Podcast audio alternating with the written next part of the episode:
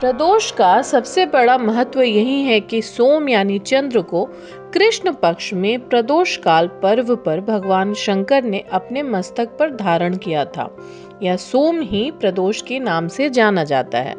तो क्यों होता है प्रदोष का पर्व और इसकी क्या महत्वता है? और क्यों लोग इसे बहुत ही खास तरीके से मनाते हैं? इन सब के बारे में बातें होगी मेरे शो पर, जिसका नाम है पूजा पाठ अनुप्रिया के साथ में।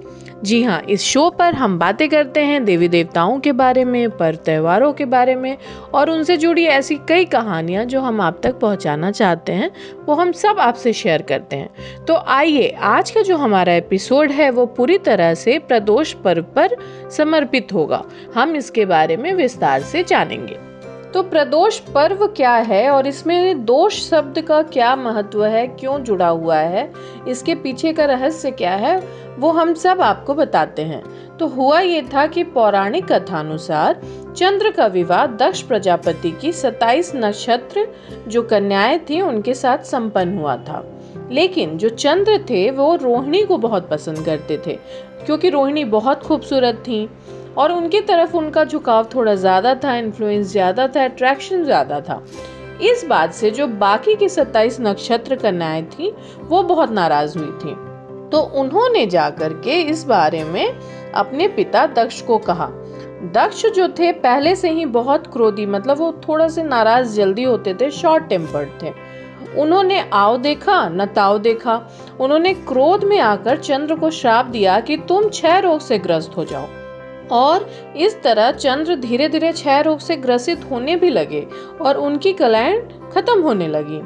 अब नारद जी ने उन्हें फिर इसके बाद कहा कि आप मृत्युंजय भगवान आशुतोष की आराधना करें और उसके बाद तत्पश्चात दोनों ने भगवान आशुतोष की आराधना की। चंद्र जब अंतिम साँसें गिन रहे थे, उस वक्त भगवान शंकर ने प्रदोष काल में ही चंद्र को पुनर्जीवन का वरदान देकर उसे अपने मस्तक पर धारण किया था। इसके बाद से ही चंद्र जो थे, वो मृत्यु तुल हो गए, यानी कि वो मृत्यु को प्राप्त नहीं हुए, और धीरे धीरे वो स्वस्थ होने लगे। और बाद में पूर्णमासी पर पूर्ण चाँद के रूप में वो प्रकट हो गए। तो प्रदोष में दोष यही था कि चंद्र क्षय रोग से पीड़ित होकर मृत्यु तुल कष्टों को भोग रहे थे।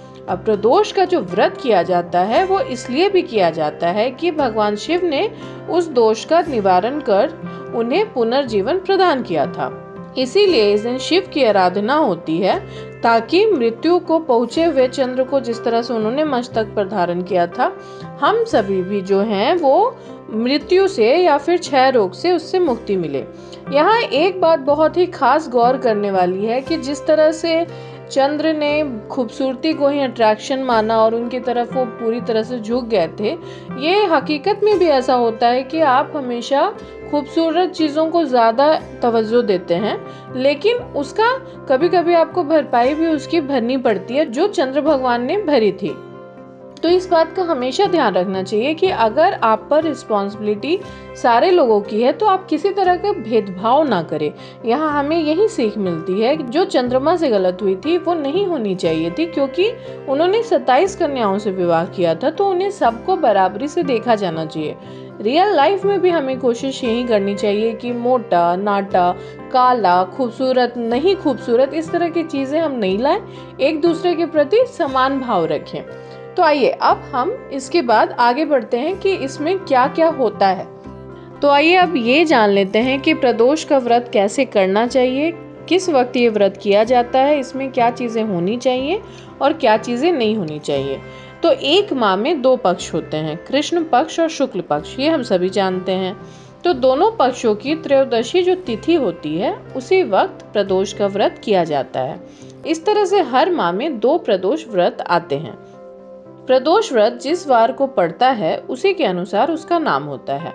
जैसे अगर शनिवार को यह व्रत पड़ा तो इसे शनि प्रदोष कहा जाता है। लेकिन मुख्यतः जो सोमवार का दिन होता है, वो शिव जी का दिन माना जाता है तो उस दिन को भी प्रदोष का दिन कहा जाता है।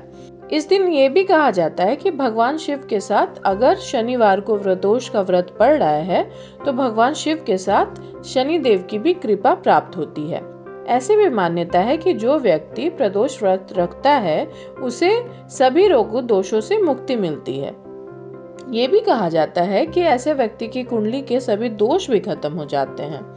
तो शनि प्रदोष की जो पूजा विधि है, वो कैसे होती है, वो हम आपको बताते हैं। तो इसमें होता यह है कि इसमें ब्रह्म मुहूर्त में उठना होता है, स्नान के बाद भगवान शिव का ध्यान करना होता है फिर उनके मंत्रों का जाप करना होता है। फिर सुबह भगवान शिव को बेलपत्र गंगाजल अक्षत, धूप, दीप, ये सब चढ़ाना होता है। शनि प्रदोष व्रत का संकल्प लेना होता है और दिन भर व्रत रखना होता है। फिर संध्या के समय जब सूर्य अस्त हो जाता है और रात्रि का आगमन होता है, उस समय को प्रदोष काल कहते हैं। ऐसा माना जाता है कि प्रदोष काल में भगवान शिव साक्षात शिवलिंग में प्रकट होते हैं। इसलिए इस समय को शिव का स्मरण करना चाहिए। इससे उत्तम फल मिलता है। प्रदोष पर्व के बारे में ये भी कहा जाता है कि ये जो पर्व होता है, ये बिल्कुल शांत होकर करना चाहिए, बिल्कुल मौन होकर करना चाहिए, क्योंकि शिव कर्म सदैव मौन रहकर ही पूर्णता को प्राप्त होता है। इसमें भगवान सदाशिव का पंच मित्रों से संध्या के समय अभिषेक भी किया जाता है। प्रदोष व्रत के बारे में एक संदर्भ ये भी मिलता है कि इस व्रत के महात्म को गंगा के तट पर किसी समय वेदों के ज्ञाता और भगवान के भक्त सूर्य जी ने शौनकादि ऋषियों को सुनाया था। सूर्य जी ने कहा था कि कलयुग में जब मनुष्य धर्म के आचरण से हटकर अधर्म की राह पर जा रहा होगा, हर तरफ़ अन्याय और अनाचार का बोलबाला होगा मानव अपने कर्तव्य को बिल्कुल नहीं मानेगा और नीच कर्म करना शुरू कर देगा। उस समय प्रदोष ऐसा व्रत होगा जो मानव को शिव के कृपा का पात्र बनाएगा और नीच गति से मुक्त होकर मनुष्य उत्तम लोक को प्राप्त होगा। सूत जी ने शौनकादि ऋषियों को यह भी कहा कि प्रदोष व्रत से पुण्य से कलयुग में मनुष्य के सभी प्रकार के जो कष्ट और पाप होंगे, वो नष्ट हो जाएँगे। यह व्रत इतना कल्याणकारी है कि इस व्रत के प्रभाव से मनुष्य को बिल्कुल भी परेशानी नहीं होगी, वो सारे रोगों से मुक्त होंगे। इस व्रत में अलग अलग दिन के प्रदोष व्रत से क्या लाभ होता है, यह भी सूत जी ने बताया था। सूत जी ने शौनकादि ऋषियों को बताया कि इस व्रत के महात्म को सर्वप्रथम भगवान शंकर ने माता सती को सुनाया था। मुझे यही कथा महात्म्य महर्षि वेद व्यास जी ने सुनाया और यह उत्तम व्रत महात्म मैंने आपको सुनाया है। प्रदोष व्रत, विधान सूत जी ने कहा कि प्रत्येक पक्ष की त्रयोदशी के व्रत को प्रदोष व्रत कहते हैं। सूर्यास्त के पश्चात रात्रि के आने से पूर्व का समय प्रदोष काल कहलाता है और इस व्रत में महादेव भोले शंकर की पूजा होती है। इसी व्रत में व्रती को निर्जला होकर व्रत रखना होता है और प्रातः काल स्नान करके भगवान शिव की पूजा करनी होती है, जिससे कि व्रती को पुण्य लाभ मिलता है। और ऐसा नहीं है कि सिर्फ़ महिलाएँ ही ये व्रत करती हैं, पुरुष भी ये, पुरुष भी ये व्रत करते हैं। तो प्रदोष पर्व जो है, वो किसी भी दिन पड़ता है, लेकिन सोमवार का जो प्रदोष होता है, वो बहुत खास माना जाता है। और माना जाता है कि प्रदोष व्रत अलग अलग कामनाओं की पूर्ति के साथ किया जाता है। अगर किसी को सुख, सौभाग्य और धन लाभ चाहिए तो हर माह की त्रयोदशी तिथि पर शुक्रवार के दिन ये व्रत करना शुभ होता है। लंबी आयु की कामना के लिए रविवार के दिन पड़ने वाले प्रदोष व्रत रखने चाहिए। वहीं अगर आपके मन में संतान प्राप्ति की इच्छा है तो शनिवार के दिन पड़ने वाले प्रदोष के दिन उपवास रखना शुभ फलदायक होता है। कर्जों से मुक्ति के लिए सोमवार प्रदोष व्रत रखना श्रेष्ठ माना जाता है। अच्छा अभी तक हमने आपको प्रदोष के बारे में जो बताया, पर्व के बारे में, उसके बारे में, पौराणिक जो मान्यता थी, उसके बारे में बताया। अब एक किमवदंती कथा है, जो काफ़ी लोकप्रिय है और जो प्रदोष व्रत रखते हैं, वो मुख्यतः यही वाली कहानी सुनते हैं। तो वो कहानी क्या थी कि एक नगर में तीन मित्र थे, राजकुमार, ब्राह्मण कुमार और धनिक पुत्र। राजकुमार और ब्राह्मण विवाहित थे। धनिक पुत्र का भी विवाह हो गया था, लेकिन गौना अभी शेष था। गौना जो होता है, आपको जैसा पता ही है कि शादी के बाद मायके में ही लड़की रह जाती है। कुछ समय के बाद पति उसे जाके वापस लेके आते हैं। तो वो उनका होना बाकी था। एक दिन तीनों मित्र स्त्रियों पर चर्चा करने लगे। तो ब्राह्मण कुमार ने कहा कि स्त्रियों की प्रशंसा की उन्होंने और कहा कि नारीहीन घर भूतों का टेहरा होता है। धनिक पुत्र ने जब ये सुना तो तुरंत ही अपनी पत्नी को लाने का निश्चय किया। तब धनिक पुत्र के पिता ने समझाया कि अभी शुक्र देवता डूबे हुए हैं, ऐसे में बहु बेटियों को उनके घर से विदा करवाना अशुभ माना जाता है। लेकिन धनिक पुत्र ने एक नहीं सुनी और वो ससुराल चला गया। ससुराल में भी उसे मनाने की कोशिश की गई, लेकिन वो जिद पर अड़ा रहा और कन्या के माता पिता को उनकी विदाई करने के लिए कहा। विदाई के बाद जब पति पत्नी शहर से निकले ही थे कि बैलगाड़ी का पहिया निकल गया और बैल की टांगे टूट गईं। दोनों को चोट लगी, लेकिन फिर भी चलते रहे। कुछ दूर जाने के बाद उनका पाला डाकुओं से पड़ा, जो उनका धन लूट कर ले गए। फिर दोनों घर पहुँचे। वहाँ धनिक पुत्र को सांप ने डस लिया। उसके पिता ने वैद्य को बुलाया। तो वैद्य ने बताया कि वो तीन दिनों में मर जाएगा। जब ब्राह्मण कुमार को यह खबर मिली तो वह धनिक पुत्र के घर पहुँचा और उसके माता पिता को शुक्र प्रदोष व्रत करने की सलाह दी और कहा कि इसे पत्नी सहित वापस ससुराल भेज दें। धनिक ने ब्राह्मण कुमार की बात मानी और ससुराल पहुँच गया, जहाँ उसकी हालत ठीक हो गई। यानी शुक्र प्रदोष के महात्मा से सभी घोर कष्ट दूर हुए।